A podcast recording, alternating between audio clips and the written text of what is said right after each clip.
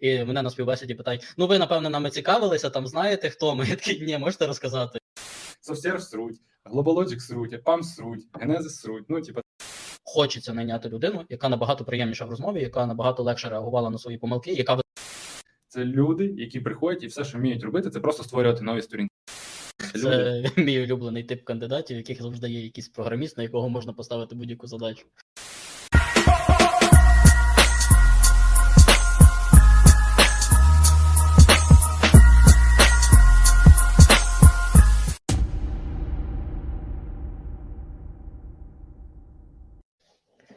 Друзі, всім привіт! Мене звати Марко Федоренко, я автор телеграм-каналу SEO Ideas. З нами Ярослав Бешта, е, мій друг і також SEOшник, з яким ми вирішили писати SEO-подкасти українською мовою. І сьогодні ми поговоримо про співбесіди в SEO. Да, сьогодні в нас буде дуже цікава тема: як пройти співбесіду, які взагалі є етапи, чим відрізняється джуніор від сіньор SEO спеціаліста, які є тестові завдання, як проходити тестові завдання, ну і так далі. і так далі. Вже по ходу е, самого підкасту ми вже будемо типу адаптовувати свої питання, свої думки. Та ми з Ярославом е, як і проходили співбесіди, так і приймали чималу кількість співбесід в свій час. Ну, Я думаю, ті хто, ті, хто були на наших співбесідах, їх ніколи не забудуть. Я думаю, що якраз всі хейтерські коменти під подкастом будуть від цих людей. Та-дам. Так. Е, Тож, е, як ти вважаєш, на твою думку, е, що потрібно SEO шнику е, знати про компанію, коли він готується до співбесіди? Типу, який зробити мінімальний ресерч? Так, чи потрібно взагалі робити ресерч, чи просто там ти послухав рекрутера і такий, все, я пішов в ноунейм, послухав, Ну, далі розберусь. Е, окей, я зрозумів. Е, диви, якщо, якщо я ну, приймаю рішення, там, наприклад, зміну, зміну роботи, зміну робочого місця, то так, в мене є якийсь певний алгоритм, за яким я дію і з яким я буду перевіряти. В першу чергу я просто подивлюся взагалі, чи я її, ну, наскільки іменита компанія.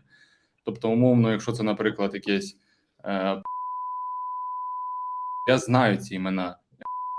Я знаю ці компанії, я знаю, що це за бренди. Ну, типу, це вже внушає мені довіру. Якщо це компанія, яку я взагалі перший раз чую, бачу, то ясне діло, що вона викликає підозри. Ну, тобто, ну як навіть не підозри, ти просто не знаєш, що це за компанія. Як мінімум, ти почнеш починаєш ресерчити, просто вбиваючи в інтернеті, дивлячись, який їхній сайт. Перше, напевно, я би дивився на їхній сайт, того що я бачив ситуації, коли, типу, привіт, я компанія така-то, така-то. Е, Вони не дають ніякі посилання, ти просто їхню назву там вбиваєш в гуглі і дивишся на їхній сайт. І по сайту реально, типу, це як лице компанії, по сайту все стає ясно. Іноді це можуть бути криві, дуже кривий сайт. І ну про що тут говорити? Якщо кривий сайт, криве все.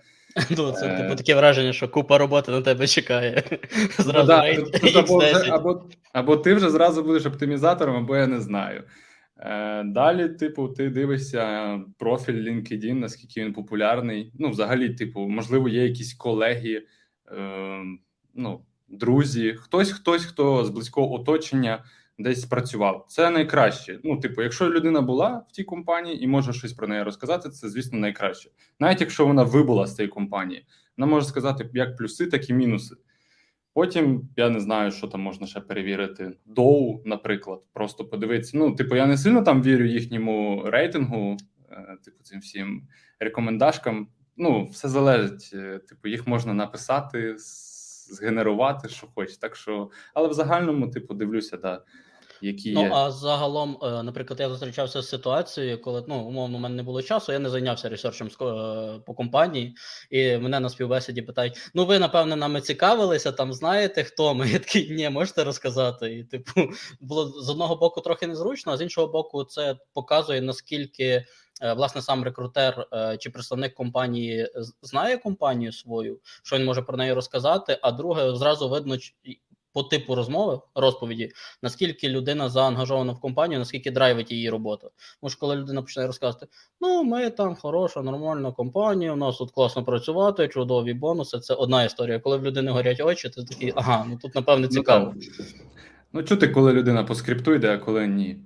І взагалі, коли починаєш е, розмову з рекрутером, то ти відчуваєш, ну, ну, типу, але це все приходить з досвідом.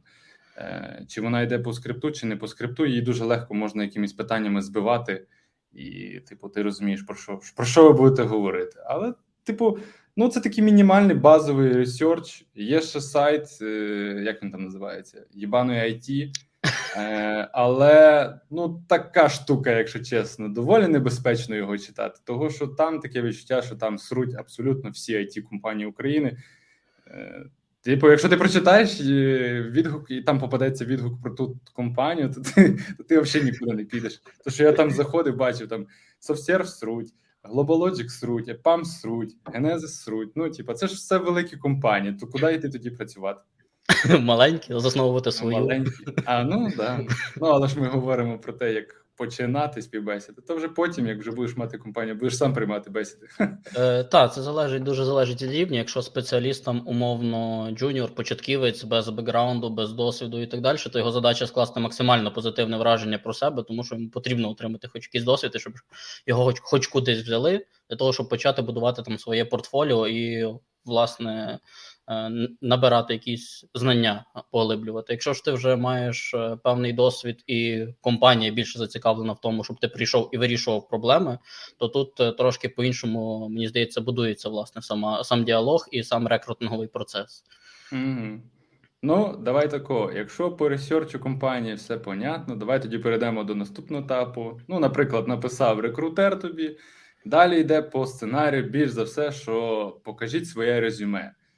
Як за як сформулювати навіть питання, треба подумати, які ти бачив топ поганих резюме? Що не слід писати в резюме, а що слід е, писати? От е, тут якраз, до речі, класна історія, тому що от я коли е, займався от підбором, так, рекрутингом, е, коли скидали там резюме і просили оціни фахівця, і от ти бачиш оці от резюмешки, дуже красиві, згенеровані в 100-500 інструментах, але інформації звідти ти не можеш дістати. Тобто ти її читаєш, і ти не можеш отримати інформацію, якими інструментами людина володіє, що вона робила, і так далі. Тобто, ну це мені здається, це must have, і, і це штука, яка має бути потрібна. Мені, як технічному спеціалісту, важливо було розуміти, людина працювала з Screaming Frog ом чи не працювала. Вона працювала з Netpeak Checker ом, Spider ом чи не працювала працювала, вона бачила в очах Ревс чи ні. Е, і це для мене було важливо, як для технічного спеціаліста, якому треба було оцінити там який рівень і який перелік скілів, який людина має, мечиться з тим, що їй потрібно буде робити в нас в компанії.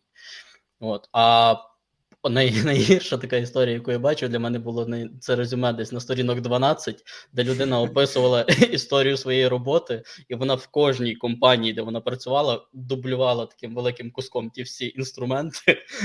І Мені коли роздрукували, там дали це резюме. Мені здається, що це на Work.ua чи на робота.ua, Здається, воно так працює. Ти заповнюєш один раз, і воно якось потім дублюється, щось таке. Чи це було прям резюме? Хтось в камері? Мені здається, це було прям прям резюме. Хтось так зробив, тому що це було Ой-ой. в такому старому форматі. От прям резюме-резюме. От якщо ти загуглиш, як писати резюме, особливо там російською мовою, то там якраз оці будуть криві історії. Взагалі, я би радив е, відштовхуватися від формату CV. Е, це один з найкращих форматів, де ти коротко описуєш історію своєї роботи, інструментарій, з яким працював, які задачі вирішував. Е, і щоб я радив свідчерам, наприклад, як я, які змінювали професію. Якщо ви змінили професію, не потрібно вам вказувати історію своїх попередніх якихось е, там е, робіт і так далі, тому що воно нерелевантно. Тільки якщо там є якісь кейси, які можуть бути застосовані до вашого е, до вашої роботи, якою ви хочете займатися в певний момент. Тому що теж зустрічав резюме, де там людина починала з того, що вона там в 16 років була офіціантом в якомусь кафе в своєму містечку. Ну, реально, ну, якщо ми говоримо про сіошку, то да, для чого? Ну це хіба може показати, що людина комунікабельна, вміє там говорити, ще щось. Ну, але Так, це... ми можемо про це припустити. Ну але воно чесно. Трошки не мені здається, що це неумісно. Так, ну, ну мені здається, я там починав е, складати ну, SEO свою кар'єру, складати з ну, складав коробки на складі. То що мені писати, що я вмію гарно складати коробки і вмію відправляти на нової пошти їх. Ну, Та, Знай на пам'ять все відділення нової пошти. Да, да. Окей. А на рахунок того, от мені часто попадалося, це ну це вже я так трохи перепригую, що от кандидати вписували, наприклад тули чи вміння, які потім на співбесіді е, типу не підтверджувались. Умовно, вона могла написати: Я вмію працювати з PBN, я вмію працювати з логами. Е, до чого я веду? Е, якщо ви не вмієте працювати з чимось, то краще не вписувати цей момент, того що багато спеціалістів, багато е, овнерів можуть взяти ваше резюме як референс від того, від чого відштовхуватись, і починати вас питати: типу, ага, ти написав, що ти вмієш робити PBN? Добре, розказуй, повністю описуй весь алгоритм. Але ми знаємо ситуації, коли питаєш, як ти створював PBN, а починають говорити, що та ми це замовили. А, ну і так ну, і так. так, я я тут цілком погоджуюсь, резюме має відсвітлювати ваш практичний досвід, то що ви робили самі. І якщо ви в чомусь асистували, це теж можна висвітлити, але тоді треба треба вказати, що ви там асистували. От, або додатково уточнити там рекрутеру, чи вже коли починається співбесіда, ви починаєте розмову вже з технічним спеціалістом е, по таких пунктах. Е, тому що дуже сумно, дуже сумно, коли люди там пишуть собі, що в них там є гігантські знання HTML, CSS і так далі. Ти питаєш там якусь базу е, і ну, не отримуєш відповідей. І, і Потім починаєш, а чому? Ну для чого ти це в резюме вказав? І людина починає оправдовуватися. Ну так, всі роблять, я так побачив. Ну, типу, я можу. Давайте будемо чесними і писати те, що ми вміємо, і так буде найкраще для всіх. Ви зекономите купу часу собі, тому що вас не будуть кликати на ті співбесіди, де ці е, е, навики є ключовими, так? А і ви швидше змечитеся з якоюсь компанією, яка шукає власне такого спеціаліста, як ви.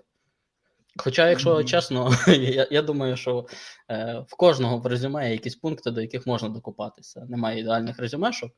Та й немає але... ідеальних кандидатів. Так.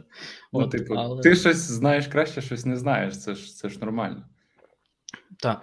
А дивися, як ти гадаєш, які питання треба задати рекрутеру от на початку е, власне комунікації? От ви там тільки списалися, там вона побачила там твоє резюме десь, чи може хтось там їй порекомендував тебе. І От, власне, ви починаєте е, спілкуватися. Е, і от що must have запитатися, на твою думку, е, от рекрутера про компанію, про позицію, е, про не знаю, про зарплату чи про що там ще? Ну, я людина проста, починаю зразу в лоб, яка заробітна плата. Ну, типу, мені треба від чогось відштовхуватись. Да, вони починають дуже сильно віляти, прям максимально, типу, а ми відштовхуємося від ваших очікувань, ми відштовхуємося там ще від чогось. Ну, мені важливо, мені взагалі подобається, коли пишуть вилку. От прям реально. Типу, ти вже не витрачаєш час на цю дурну переписку, ти вже точно знаєш. Ага. Прелюдію. Да, да, да, да, прелюдію. Ти вже точно знаєш, щось можна будувати з вами чи не можна. Бо якщо там історія, типу, що вона в рази менше за твою за твою ну, теперішню роботу, то для чого витрачати нам час? Ну, типу, я шарю, що це не, не відписувати в LinkedIn, але все одно. От, ну це особисто я. Так, воно може не сильно зовсім подобається всім рекрутерам, але я би спочатку почав би, типу, яка яка заробітна плата? Що ну, типу, що ви пропонуєте? Далі би я вже йшов би напевно по тому, який формат роботи. Ну я бачу, що зараз, звісно, домінує формат е, віддаленої роботи, але час від часу попадають вакансії з типу, що ти прив'язаний до офісу. Ну, це теж треба врахувати, бо ти погодишся, погодишся, а потім, ну, понятно, воно випливе. Вони все одно скажуть, вам потрібен там, наприклад, київський офіс чи львівський офіс, але все одно. Mm-hmm. Ну, мені ще важливо тайм-трекери. Е, типу, чи є якісь взагалі тайм-трекери, чи е, чи як воно там називається? Запис екрану. Да, да, да, скрін, скрінкасти. Оці всі. Я знаю, що в деяких компаніях воно є. І для мене це як е, ну маркер недовіри. Типу, що от вони наймають людину, вони хочуть постійно за нею дивитися. Е, Є ж там різні штуки, якщо там 10 хвилин не друкуєш чи не рухаєш мишкою, що воно типу, зразу скрінить. Ну, типу, е, хтось постійно тебе перевіряє, бо думає, що ти щось не будеш робити. А якщо я просто зайшов читати документацію Гугла і там завісаю, ну не знаю, 30 хвилин. Бо я можу реально, типу, іноді буває таке, що ти просто підзавісаєш, ти сидиш, читаєш, не можеш зрозуміти, ще раз перечитуєш. Ну, але ж воно би сфоткало, що ти нічого не робиш. Ну, для мене, типу, історія взагалі е, трекерів і тому подібних штук це історія про довіру. Тобто я не готовий працювати в компанії, де я їй не можу довіряти, а вона мені. Е, от і все. І тому, власне, я це не приймав, тому що це, в принципі, втручання в твій особистий простір, я вважаю, тому що в будь-якому випадку твій комп'ютер це і твій комп'ютер, твій екран це і твій екран. Так, і ти там можеш і переписуватися з дружиною, коли потрібно, бувають різні сімейні ситуації, там і критичні, і не критичні. І аналогічно, там, е, коли якісь е, пожежа на проєкті, так, а в тебе там тобі тебе якийсь там сімейний час, так, ти можеш включитися і допомогти проекту. Це нормальна історія, і я вважаю, що це цілком окей. Мають будуватися партнерські відносини. От, А як а як, як ти думаєш, е, от власне, е, коли вже е, ви там узгодили вже ти б знав, що вилка окей, рекрутерша описала там е, компанію.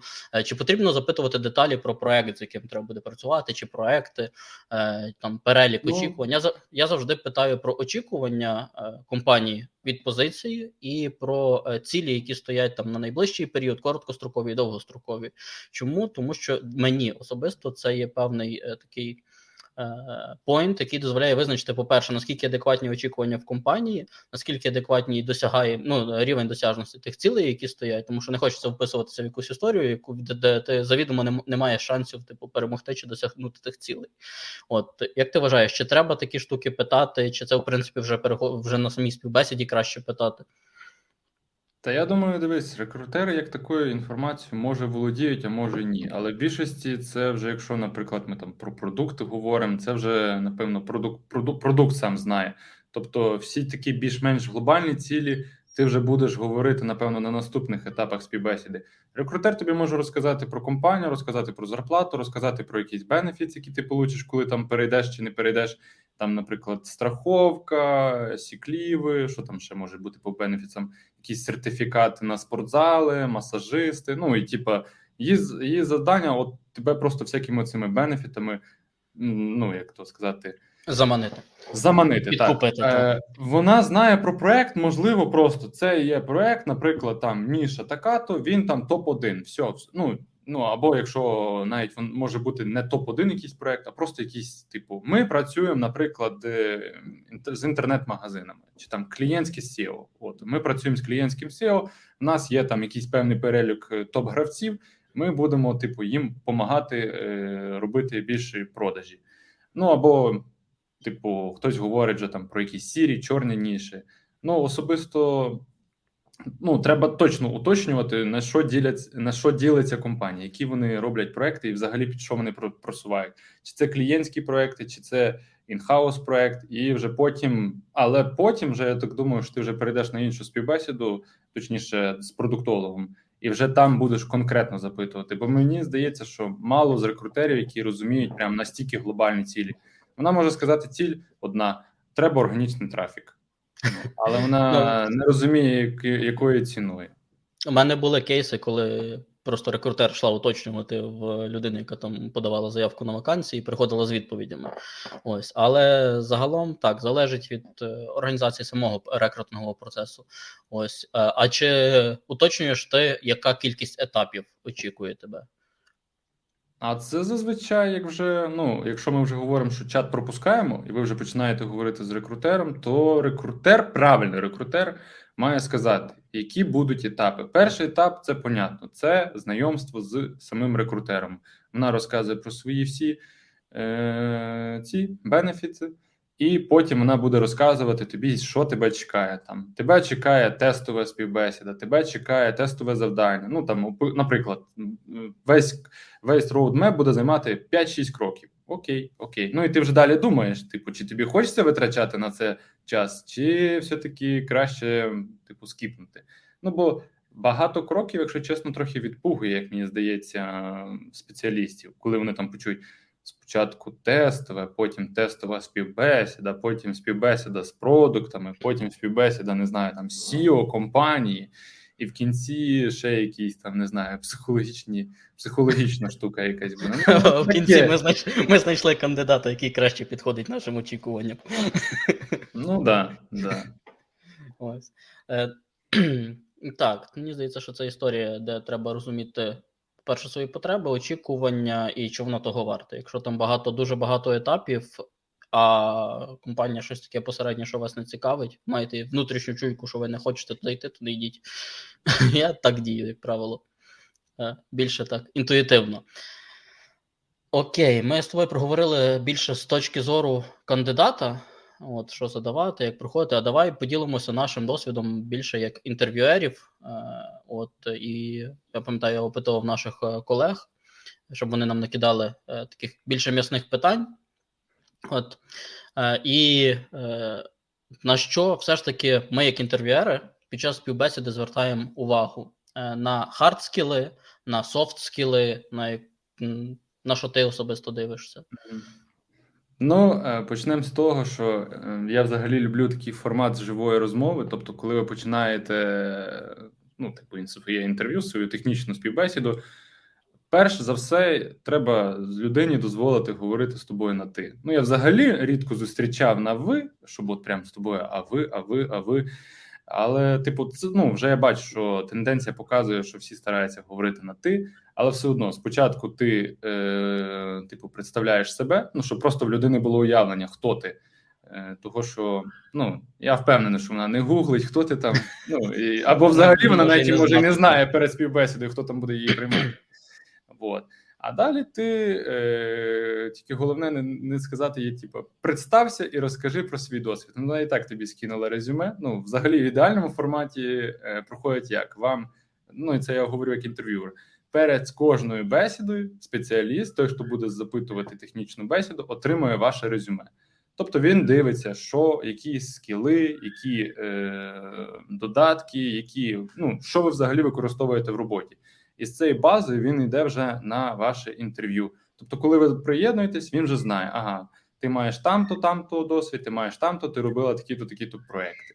От е, я спочатку аналізую резюме. Ну, типу, читаю, наскільки воно нормальне, ненормальне. Ну, багато реально вже може сказати щось по резюме. Іноді, іноді, іноді настільки резюме буває погано, що ти навіть зразу очікуєш, що ну, що співбесіда піде не так. От прям реально відчувається. А іноді, типу, буває, що ну помиляється, що все-таки да. Не, можливо, можливо, людина не допрацювала над резюме, але на співбесіді вона показує себе нормально.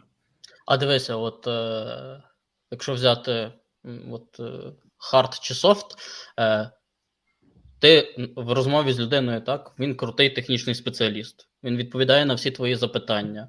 Е, він, е, в принципі, все знає, але історія така, що ти бачиш, що комунікація йде важко. Тобто тобі потрібно витягати всі відповіді. Ти задаєш питання, а не отримуєш на них відповідей.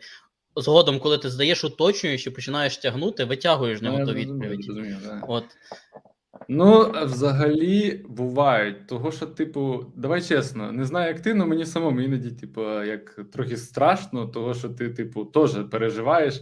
Е, що, по-перше, з перших питань не завалити кандидати. Є є реально перелік, ну як сказати, є питання, які можуть ну, типу, моментально збити людину. Ти приходиш і кажеш, якесь складне питання, і в неї все, в неї вона вилітає.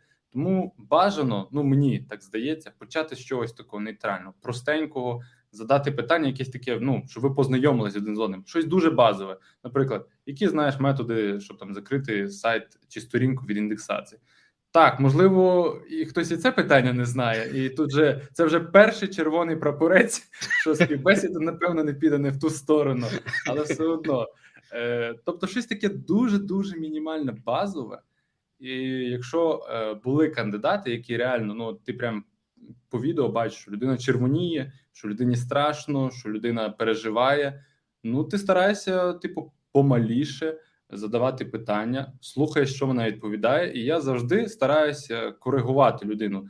Ну тобто, якщо людина геть далека, то як би ти її не направляв, ну типу, вона ну, якщо вона не розуміє, то вона не розуміє. Вона просто старається вгадати, і ти це відчуваєш, що вона вгадує, і ти вже такий, ага, ну ти, ти вгадуєш.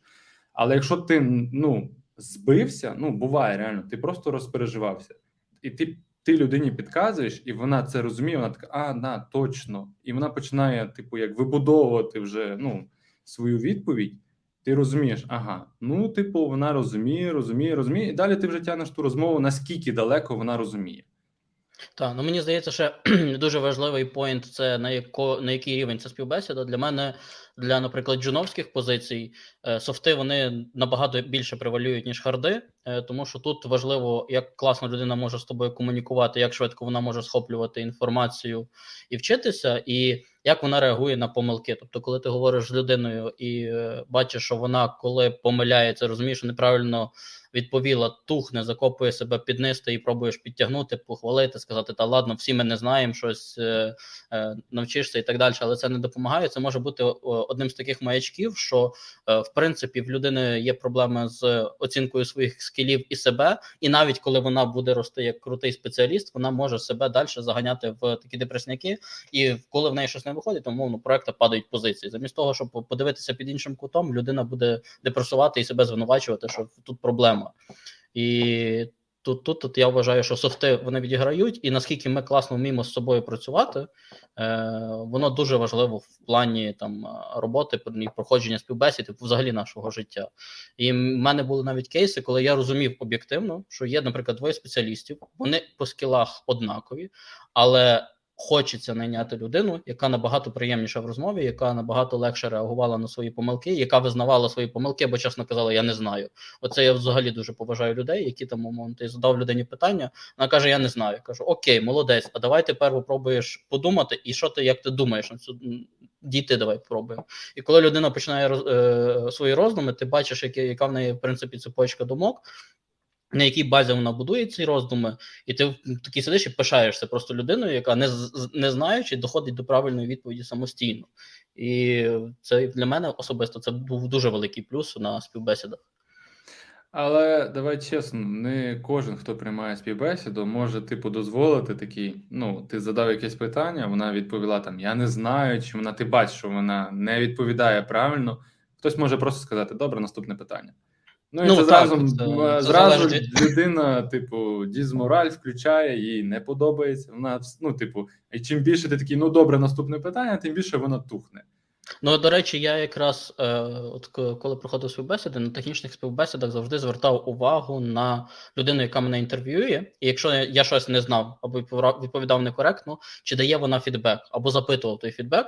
І якщо я бачу, що мені фідбек не дають, просто в тупу не дають, щоб не давати, то я розумів, що я не хочу в цій компанії працювати, бо я не зможу там отримати щось, е, що дасть, що допоможе мені розвиватися. Тобто, ну, Знаєш, мене прийшла думка, що той, хто задавав тобі питання, і ти, можливо, не знав відповідь на це питання, він просто сам не знав питання, ой, не знав відповідь, і просто такий, типу, а вдруг ти щось знаєш? Ну, Такі теж бувають, що як зададуть питання, а якщо так копнути, вони самі глибоко то не знають. Вони можуть поверхнево його знати. Можливо, але тоді чесно можна сказати, там, типу, я не знаю, насправді це питання там досить глибоке, немає відповіді, думав, може, ти знаєш. Тобто це цілком окей історія. Ну і давай чесно, от е, ми проговорили ці моменти. Все залежить, якщо чесно, від е, типу компанії, куди ти йдеш SEOшником. От софт-скіли, хард скіли. Типу, якщо ми говоримо про клієнтські SEO, ну то сорі, мені здається, софт скіли там мають бути прям на вищому рівні, тому що тобі показувати своє лице, презентувати компанію. Е, Типу, ти маєш нормально вести, ти не маєш боятися, бо, типу, ну який тоді толк. Ну, по факту, ти маєш вміти захистити свій результат. Да? і бути впевненим в собі, тобто, щоб не було історії, коли там умовний клієнт каже: ми виросли всього-навсього на 25%, це взагалі ніщо результат. От у нас конкуренти там виросли на 270%, ви нічого не зробили. І в такому кейсі людина з крутими софтами вона зуміє захистити результат. От е, тоді як людина без тих крутих софтів може посипатися. Та це однозначно, і в клієнтському SEO це важлива історія 100%. Ну так, і клієнт це не історія, коли е, людина, яка приймає те співбесіду, вона може із матюками прийти. Ну, типу, бувають різні клієнти, бувають по жорсткому. Як спитають, де результат. Най, най, Найбільше ну, найбільша проблема, що іноді сам власник може, типу, як не до кінця розуміти, що він хоче, але він з тебе вже його вимагає. І тут головне, по-перше, себе правильно захистити свою компанію і йому правильно відповісти. Ну, типу, щоб ти не виглядав, що ти просто вискользаєш від відповіді, просто йому правильно, нормально доносити інформацію. Він може думати просто: ага, ну знову ці е, розводіли. Та особливо дурять. клієнти, які там умовно раніше їх дійсно розводили, вони мали проблеми.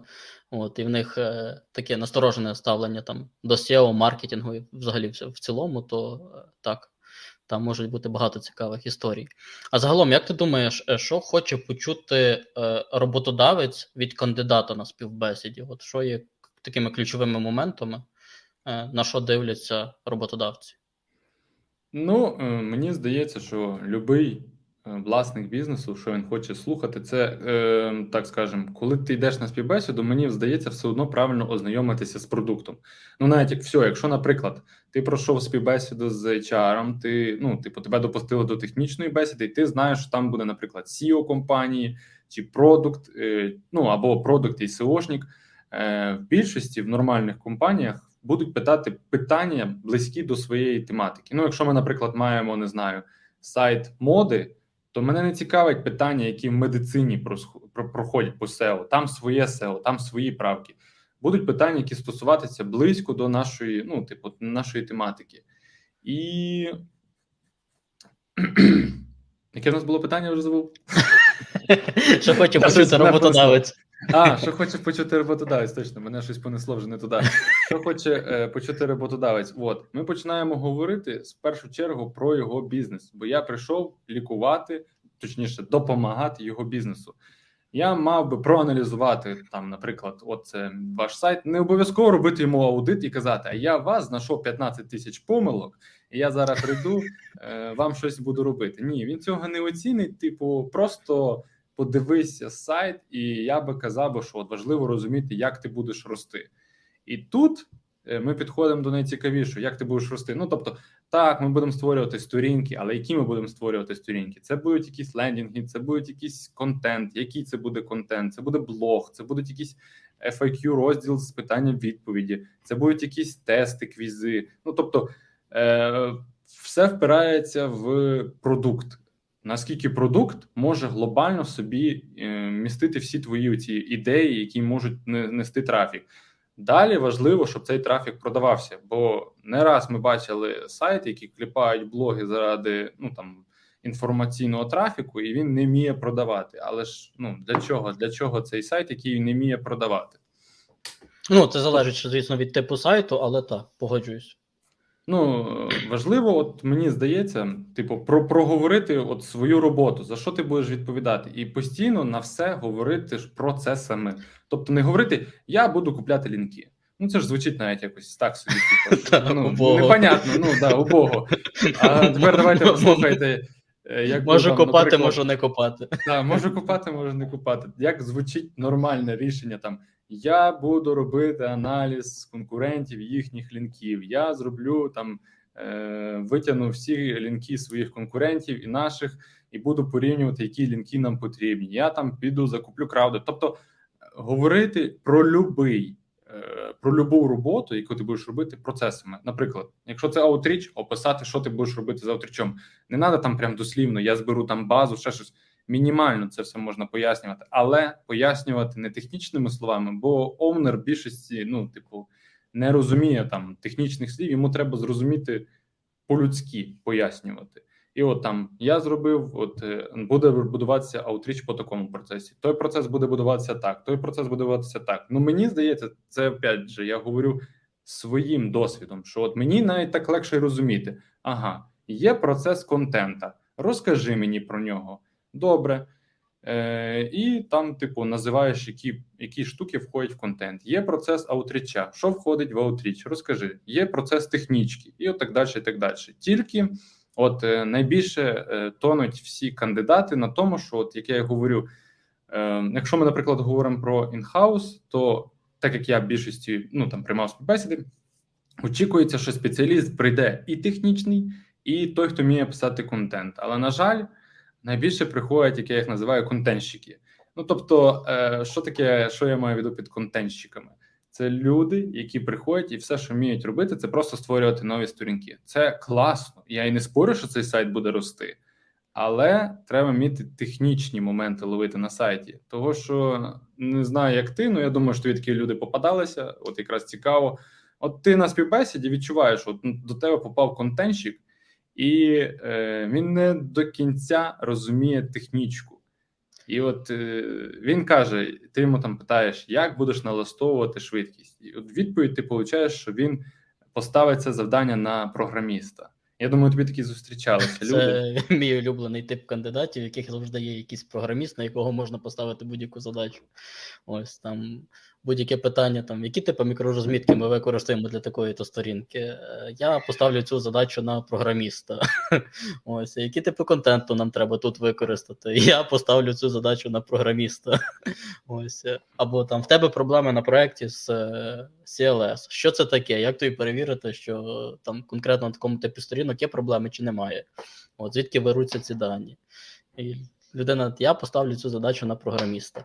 Ну насправді не можна звинувачувати кандидатів, тому що просто є неміряно різноманітних курсів, які там випускають спеціалістів різного рівня, і хтось йде в технічку, хтось не йде в технічку. Для когось технічка, типу, це щось страшне. Хтось просто працював на таких проектах, де було достатньо прописувати тайтли, метатеги, трошки додати контента, і воно все само росло, і все окей. Тому тут залежить я я дивлюся на те, яку задачу буде виконувати людина там на конкретній позиції. Тобто, умовно, якщо людина класно працює з контентом, навчити її технічки теж не так складно. Е, е, Інше питання, якщо людина там і поверхнево працює з контентом, і технічки не знає, і в принципі вона вважає, що всього ж це достатньо title description прописав, і воно все має само рости. І силок купляти, багато силок купляти. А от Один один уточнюючий момент. Е, якщо ми говоримо, наприклад, проект, давай тако уявимо вакансію, де ти будеш head of SEO, ну head of SEO продукту якогось. Угу. Тобто, і от тут ж мені здається, що потрібно знати технічку, бо ти будеш вибудовувати абсолютно а. всі процеси. Однозначно, якщо людина буде відповідальна так, їй наймати далі людей і так далі, то було би дуже добре, якщо б вона а, знала технічку. Або може бути такий кейс, тобто Head of SEO це все ж таки така позиція е, дещо менеджерська.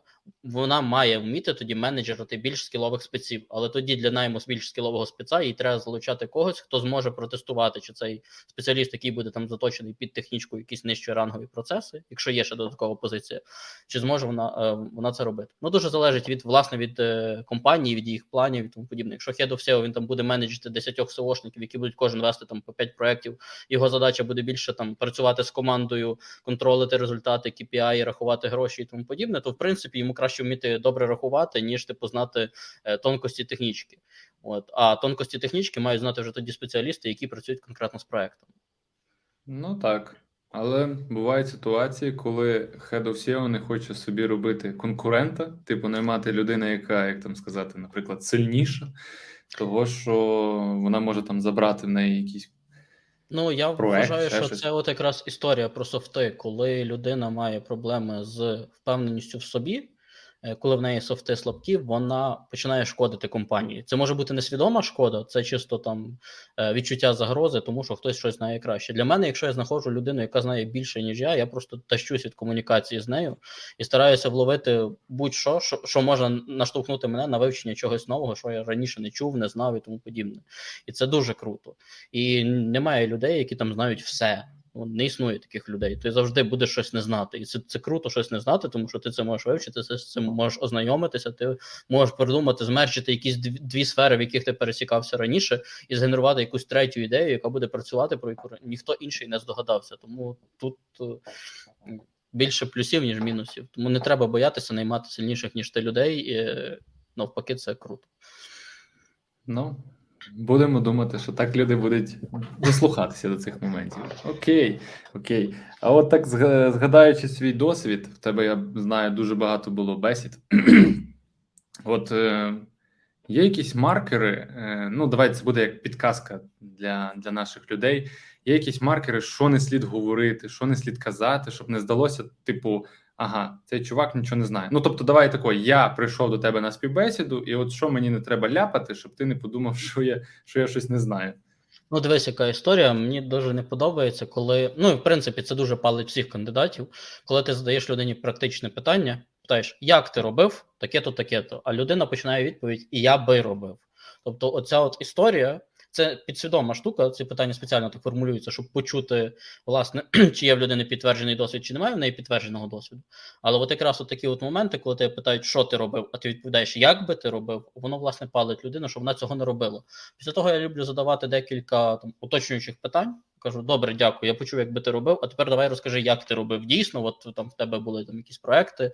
А, І тоді вже починає вже випливати, що людина там на проєкті, наприклад, не займалася тими задачами, які вона описувала, що були там якісь підрядники чи ще хтось інший, хто цим займався. Вона це бачила збоку, але практично не робила. Ось і в принципі, це от перший момент. Другий момент. Е- щоб не здалося, що людина не знає. Мені здається, не треба вигадувати відповіді. Я от багато разів зустрічав людей на співбесідах, яких ти питаєш от, просте пряме питання, та, що таке Core Web Vitals. Людина ну, не чула, не знає, не запам'ятала термін цей, не зрозуміла. І вона починає вигадувати, що це. У мене в блокнотіку там... записано. Це якийсь там новий е, новий е, фактор ранжування, там, чи ще якісь такі історії. Ну, тобто. Е, не потрібно вигадувати, якщо не знаєте, або уточнюйте питання, якщо ви його не зрозуміли. Ну, Я от зараз спробую дістати з пам'яті такі кейси.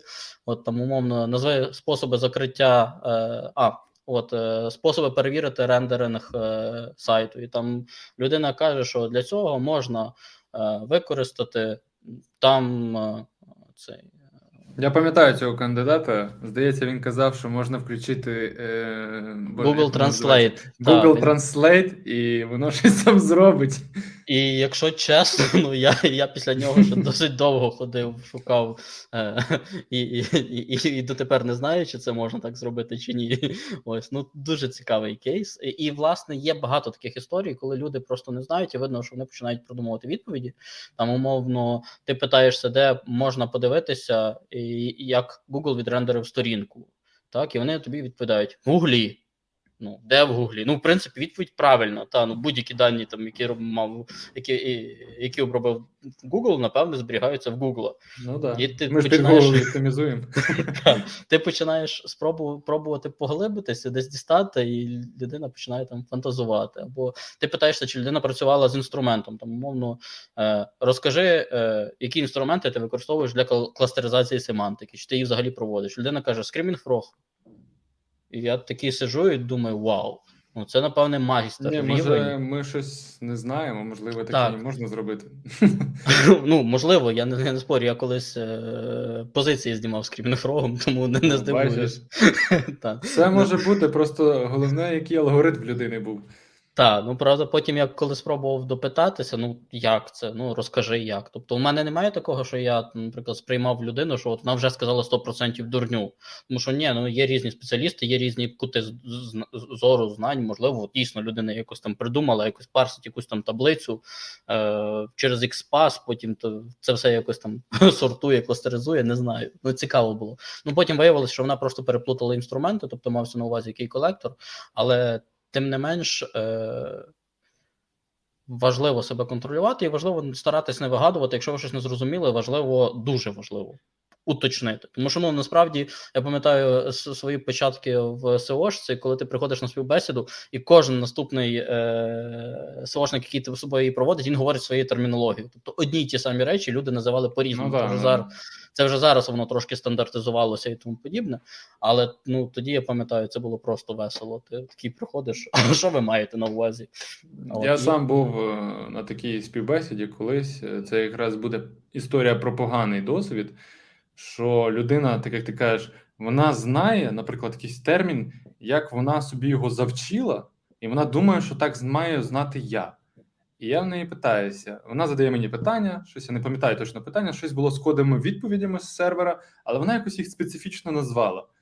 Е, І я не розумів, як ну, типу, як мені що ти хочеш почути від мене? І я прямо їй питаю: Будь ласка, перефразуй мені питання. Я не розумію про що. Ти окей, добре, я поняла, ти не знаєш. Я кажу: стоп, стоп, стоп.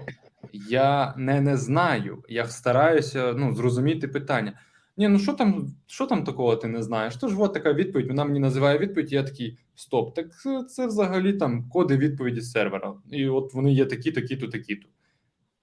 Ну да, але ж ти не назвав цього. Ні, ну тут тут, тут проблема, що ще е, той, хто приймає бесіду в тебе, може тобі просто не допомогти, і він окей, і, і, і не перейде. Просто знає, як знає, і все. Так. Е, є такі кейси. Е, дуже класне питання нам задала одна наша колега. Який спеціаліст нікому не потрібен? От такі є червоні пропорції у роботодавців, які зразу показують, що спеціаліст олень. Щоб так зразу сходу. Е, Ні, ну диви, от чесно, для мене маркер, якщо ну, давайте грубо називати Олень. Ну, хай так не можна, але давай будемо називати Олень. От особисто для мене, якщо людина, якщо спеціаліст ні разу не заходив в консоль. Да, Це зараз дуже смішно звучить, але були такі люди, які приходили на співбесіду на seo спеціаліста, і вони реально не відкривали консоль. Е, я чув різні штуки. Сайт не дав нам консоль. Ну, це геніально. По-перше, що він там приховував такого, е- і ще щось. Ну, типу, для мене, от реально, якщо людина не заходила ні в консоль, ні в аналітику, і вона просто не знає, можливо, вона просто кліпала контент, і вона захотіла перейти в СОшники. Але Цікаво, це означає, що як міряли ефективність по позиціях. Ну, реально, бо в мене була співбесіда, е, якщо людина прийшла і сказала: я ввела сайт без консолі. Ну, окей, я в нього спитався, як ти міряв ефективність. Ну, типу, до... він добре, він сказав, була аналітика. Консолі не було, але була аналітика. Ну, це ну. буває. Ну, я думаю, що в принципі, е, якщо говорити про роботодавця, то для нього важлива твоя орієнтованість на результат і твоя відповідальність. І от е, якщо е, на етапах співбесіди Є певні червоні пропорції, коли там палиться, що спеціалісту було байдуже на проект. Тобто він знав, що там є якась проблема, але він про неї не говорив. Ну або він там сказав, але нікому це було не цікаво, ніхто не хотів це реалізовувати, тобто не дожав. І якісь такі історії е, вони можуть підсвічувати чисто роботодавцю, чисто людині, яку цікавить результат, тому що нікому не цікавить, що ви там своїм SEO робите, і так далі. Всіх цікавить фінальний результат, це скільки бабок прийде на проект, і чи вистачить е, їх, щоб тобі оплатити твої гроші, собі заробити і ще за рештою поділитися. Ось і коли виявляються якісь такі фішки, які показують, що в принципі людина може бути просто не орієнтована на результат, не орієнтована на на досягнення цілей, її не драйвить її робота, то це може бути одним з поінтів, е, які е, забрають кандидата. Е, от не знаю, чи це точно там олень, не олень, але точно вони там покажуть, що скоріш за все цю людину краще не брати, тому що є ризики для проекту. Ну і маркери технічної бесіди ніхто не відміняв. Якщо ти бачиш, що там базові речі людина взагалі не відстрелює, це це дуже великий червоний прапор не брати цю людину. Я погоджую, що не ну можливі якісь помилки, можливо, не глибоко десь ти можеш щось купнути, знати. Це одна історія. Але коли ти на базові речі не знаєш, як відповісти, то які результати ти принесеш цьому бізнесу? Ну так. А от ще, до речі, одна класна думка: от що ти думаєш про тестові завдання? От Технічні тестові завдання? Чи чи потрібні вони е, як кандид... тобі як кандидату, і тобі як людині, яка е, має когось найняти? Яка як має перевірити? Ну, взагалі, е, типу, я люблю свій особистий час, і перевірка технічних завдань займає трохи, ну реально трохи займає часу. Е, Особисто я особисто я е, ставлюся до технічних завдань нормально можу пояснити, тільки тільки я їх би, наприклад, використовував би. От якщо е, людина прийшла зі мною на бесіду, і я бачу, що щось щось не до кінця мені з нею зрозуміло в якихось моментах, і я їй дам тестове завдання, е, знаючи, що які там проблеми є на тому сайті, і я би хотів би, щоб вона мені показала. Це мені, от, наприклад. Е, Буває, що людина, як то сказати, дуже класно видумує, дуже класно себе вміє на комунікаціях витягувати, продає себе дуже класно, і вона занадто багато водильє і немає конкретної практики.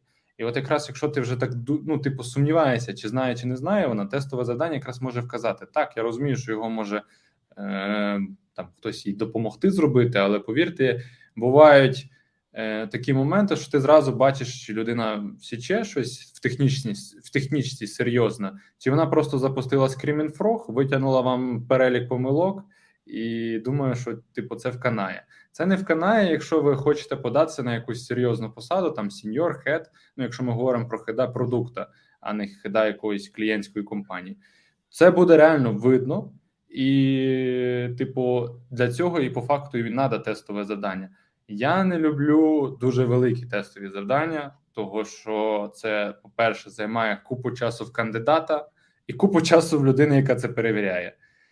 І тому якось треба шукати золоту середину. Бували різні тестові завдання. Бували завдання, які робив до ну не знаю 4-3 дні. Але я туди, напевно, дуже сильно хотів пройти. Раз робив 4-3 дні.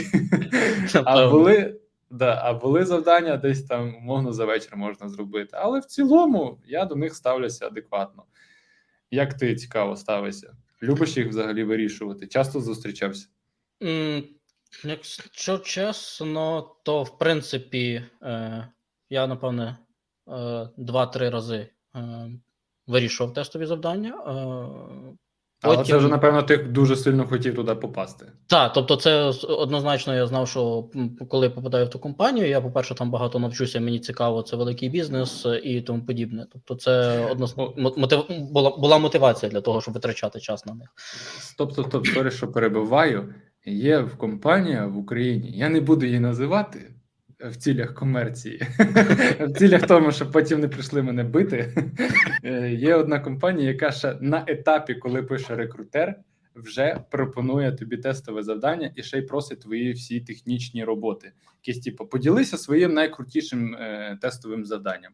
От е, Технічним завданням, змоделюємо ситуацію. Да. Хай там в тебе нема індія на той проект. Це пропише рекрутер.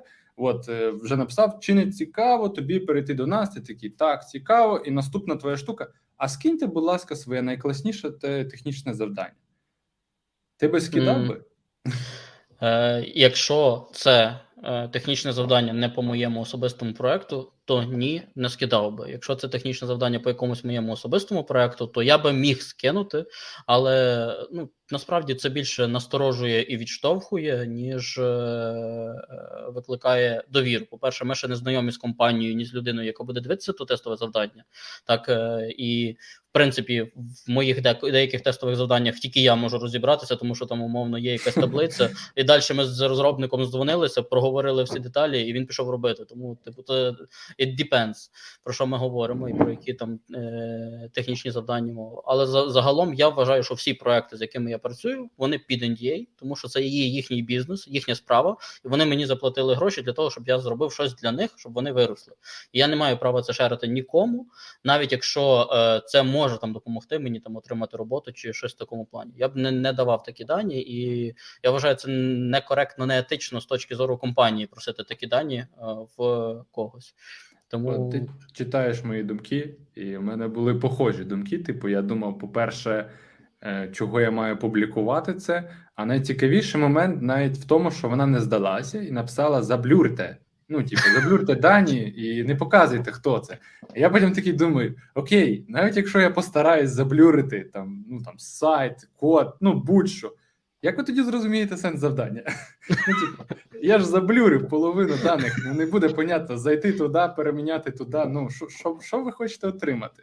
Мені здається, вони е, користуються своїм іменем для того, щоб якихось молодих спеціалістів, які, наприклад, ще не працюють, не працюють в таких компаніях, отримати від них хоч які-небудь знання. Бо якщо ти, наприклад, там умовно в сильнішій компанії, або ти не знаю, ти просто не хочеш ділитися, ти ніколи не поділишся своїми ТЗшками, навіть заблюреними. Ну, чесно, з точки зору чисто поваги до своїх клієнтів, це було би не ок е, поширити ну, таку інформацію. І ти потім не знаєш, чи та інформація раптом не спливе, і та сама компанія може потім написати тому самому клієнту, чиї дані ти поширив, і сказати: Ага, добрий день! А ми знаємо, що от, що вашому що спеціалісту не можна довіряти. Та. Ой, так, це точно. Ну і загалом Ладно, хакери ми... кажуть, що 90% всіх зламів це, типу, чисто соціальна інженерія, тобто злам людини, а не комп'ютера, коли люди самі шерять там паролі свої і тому подібне, тому це чисто такий самий кейс. Е, Надіюсь, ця компанія більше не користується цим методом, бо це дуже дуже так так собі. Я думаю, що хороших кандидатів вони собі забрили. Ну, від точніше, не не взяли за цього методу нормальну кількість. От. А ще стосовно тестових е, завдань, то от е, я, як людина, яка перевіряла ці тестові завдання, Мені дуже подобається, коли е, кандидати відповідали конкретно на питання, тому що є були відповіді, де люди просто писали ну, текст, воду і там не дивлячись там на саму суть питання. Ось або дехто робив там презентації на якісь там технічні. Тобто, тут пам'ятайте, яка ваша позиція, що ви будете робити, і відповідайте конкретно не на технічні е, на тестові завдання. І з точки зору компанії, ті людей, які їх задають, е, пам'ятайте, що в принципі людина це буде робити в свій вільний час. Задайте тільки якісь контрольні е, моменти, які ви би хотіли проконтролювати. Не треба нагнітати там на людину 100-500 сторінок е, завдань, які там займає 8, 10, 20 годин її роботи.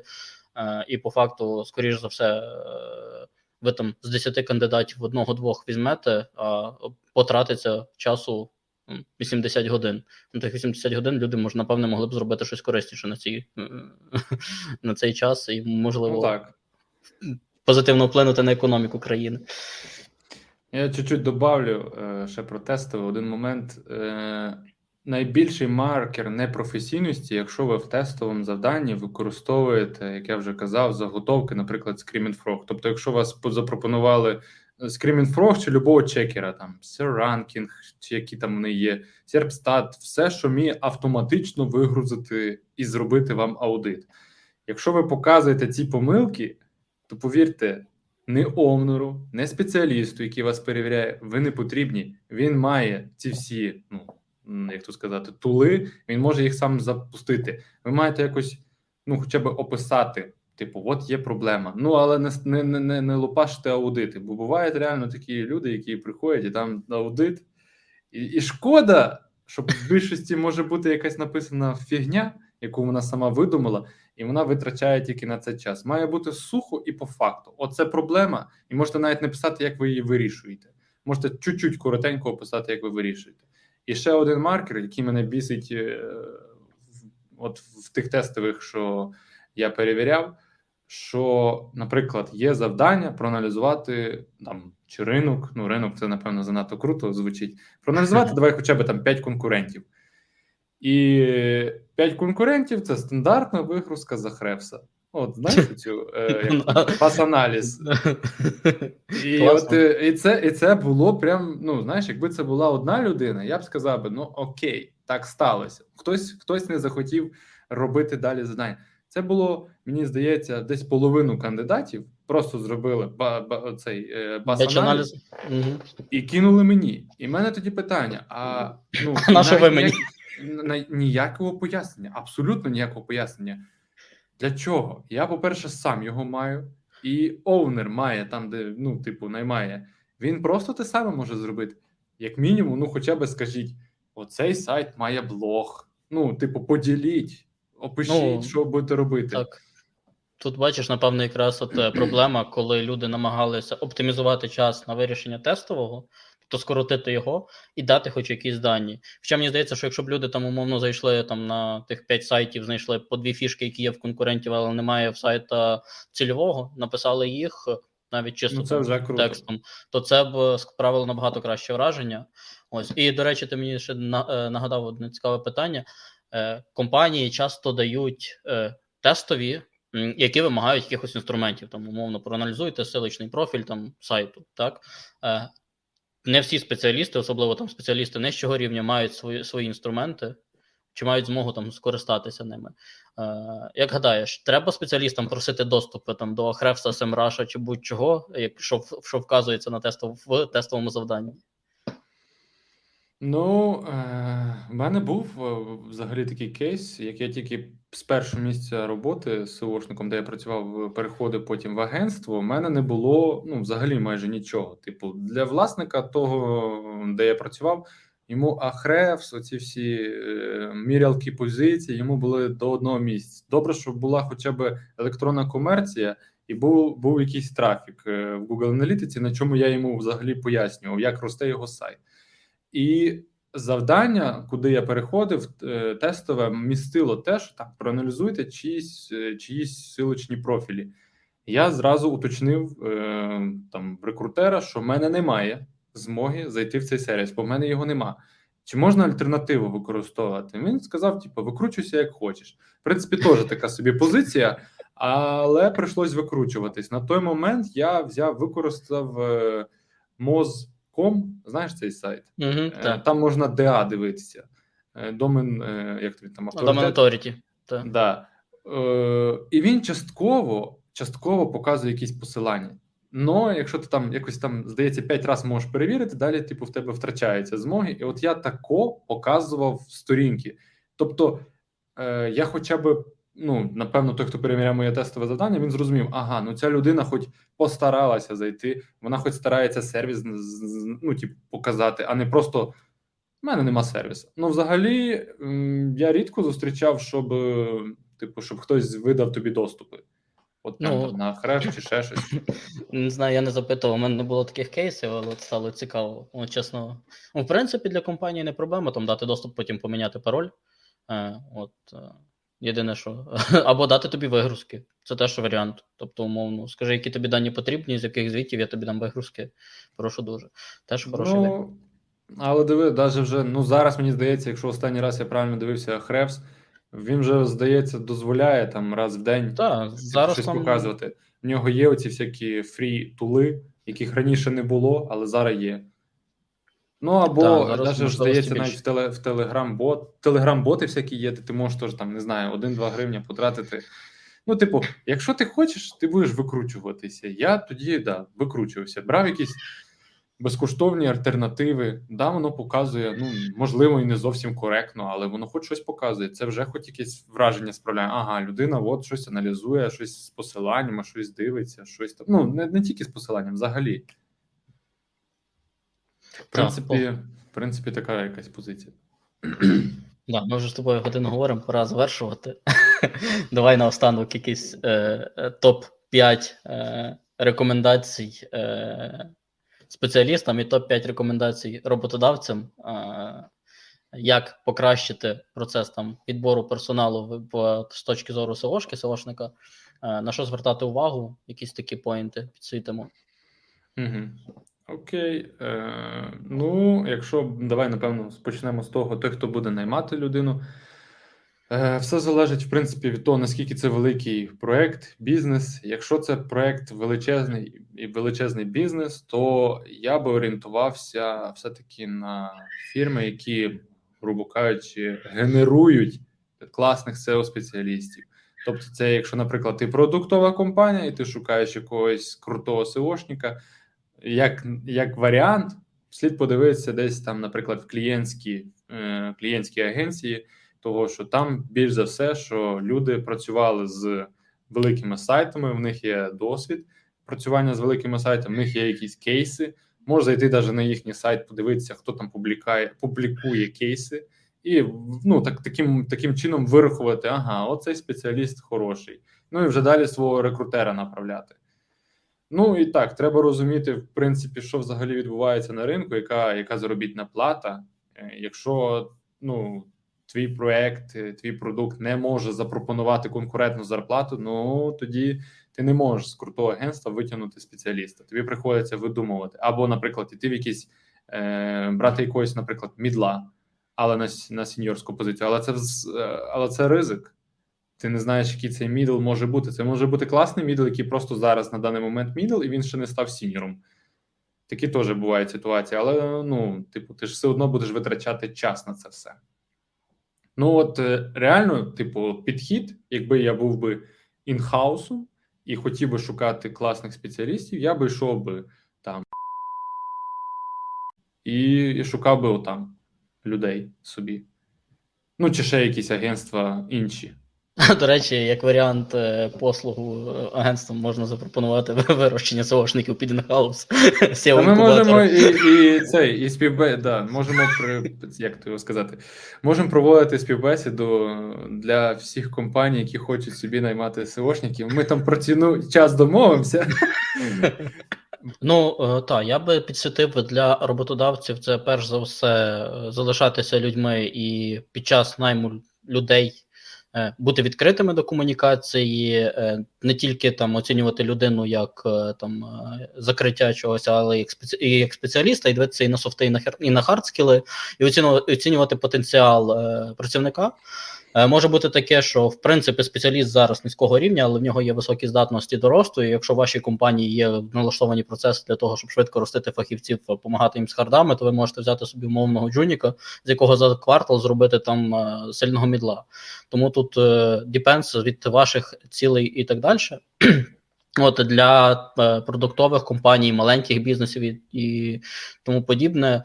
Е, вам потрібна експертиза в SEO для того, щоб наняти людину, яка буде драйвити результат. І тут варіанти А це мати якогось знайомого SEOшника, який там вам допоможе підібрати. Варіант Б йти по рекомендаціях спеціалістів, які вже працювали, показали результат там вашим колегам, знайомим і так далі. Варіант С це е, брати якусь послугу в якогось експерта чи в агенції, і нехай вони вам допоможуть найняти людину. Але для того, щоб ви були в принципі переконані в тому, що це людина, яка має якусь експертизу дійсно, і це не, не, не чувак, який просто буде вам лапшу вішати 6, 8, 12 місяців і розказувати, що це просто черговий апдейт Гугла. От ще два роки ми виростемо по вашому брендовому ключу, станемо в топ-5. Ось тому так, тут важлива історія. І важлива історія це своїх грошей. І важлива історія на співбесіді ділитися тим, з чим людина буде працювати, тобто які перед нею будуть стояти виклики, можливо, вона не готова до тих викликів, можливо, щось її буде лякати чи ще щось. І якщо ви це на етапі співбесіди обговорите, то потім уникнете якихось ризикових ситуацій. Поради для кандидатів це в першу чергу будьте максимально чесними, максимально відкритими, перестаньте боятися. Умовно, якщо ви відчуваєте, що у вас є страх перед співбесідами, походіть по співбесідах. Чесно вам скажу, що я найбільший буст професійний на початку своєї кар'єри отримав, походивши по співбесідах, коли мені просто прямо показали, що я не знаю. Ну тобто, тебе тобі задають питання, ти розумієш, ага, то я не знаю, то я не знаю, то я не знаю. Починаєш ресерчити, вчити, і ти швидко набиваєш, набираєш експертизу. І дуже круто, якщо у вас є якісь свої проекти, з якими ви можете працювати, і то, що ви не знали, на тих же ж е, е, проектах тестити, перевіряти, щоб зрозуміти, чи можливо вас питають якісь застарілі дані, тому що може бути цілком на якомусь проєкті СОшник з 2007 року, який буде вас питати по канонам 2007 року, тому що його кент власник бізнесу, і вони взагалі там разом двоє працюють, і в них все окей. Ну, Це як маркер туди не йти. Так, це, до речі, також маркер того, що оцінюєте компанію, куди ви йдете, і чи вона співпадає з вашими очікуваннями. І Пам'ятайте, що вам працювати із колективом, тому дивіться на те, як проходить співбесіда, як проходять, е, як, як її проводить рекрутер. Чи у вас є там відчуття легкості в комунікації, чи все дуже напряжно, страшно і неприємно? Ось тому тому що я вважаю, що це в принципі важливі поінти, і якщо ви будете працювати в компанії і комунікувати з тими людьми кожного дня, і у вас кожного дня буде якесь відчуття е, занепаду е, і, і розпачу, і розпачу, та не думаю, що це вам буде приємно. Це може впливати на якість життя. Ну так. Тож, друзі, це був наш перший подкаст. Е, пишіть ваші коменти, фідбеки в коментарях. Ставте пальці вгору або вниз. Любу критику ми сприймає, сприймаємо, тому що нам треба розуміти, як нам взагалі рухатися. Можливо, так, є якісь теми, які вам е, болять, то ви також залишайте їх в коментарях. Ми будемо їх обговорювати. Взагалі, тема співбесіда, мені здається, про неї можна вічно говорити, якщо її так розбити на питання, роздробити, бо там багато нюансів, багато всього. Можливо, ми колись апдейтнемо. Нам так як треба Google буде... любить е, контент, щоб обновлявся. От і ми через якийсь період знов обновимо. Нам треба буде просто запросити на наступний подкаст рекрутера. Ну так. Це було б більш доцільно. І було б цікаво послухати, знаєш, з іншої сторони, особливо людині, яка там е- комунікує з нами по ту сторону. Я впевнений, що в них там теж є не менше е- мільйона історій про те, як ми себе неадекватно ведемо. Mm, да, може, ми неправильно проводимо співбесіди, вони думають, о Боже. ну, Знову це ганьба. Окей. Дякуємо всім за увагу. До наступної зустрічі.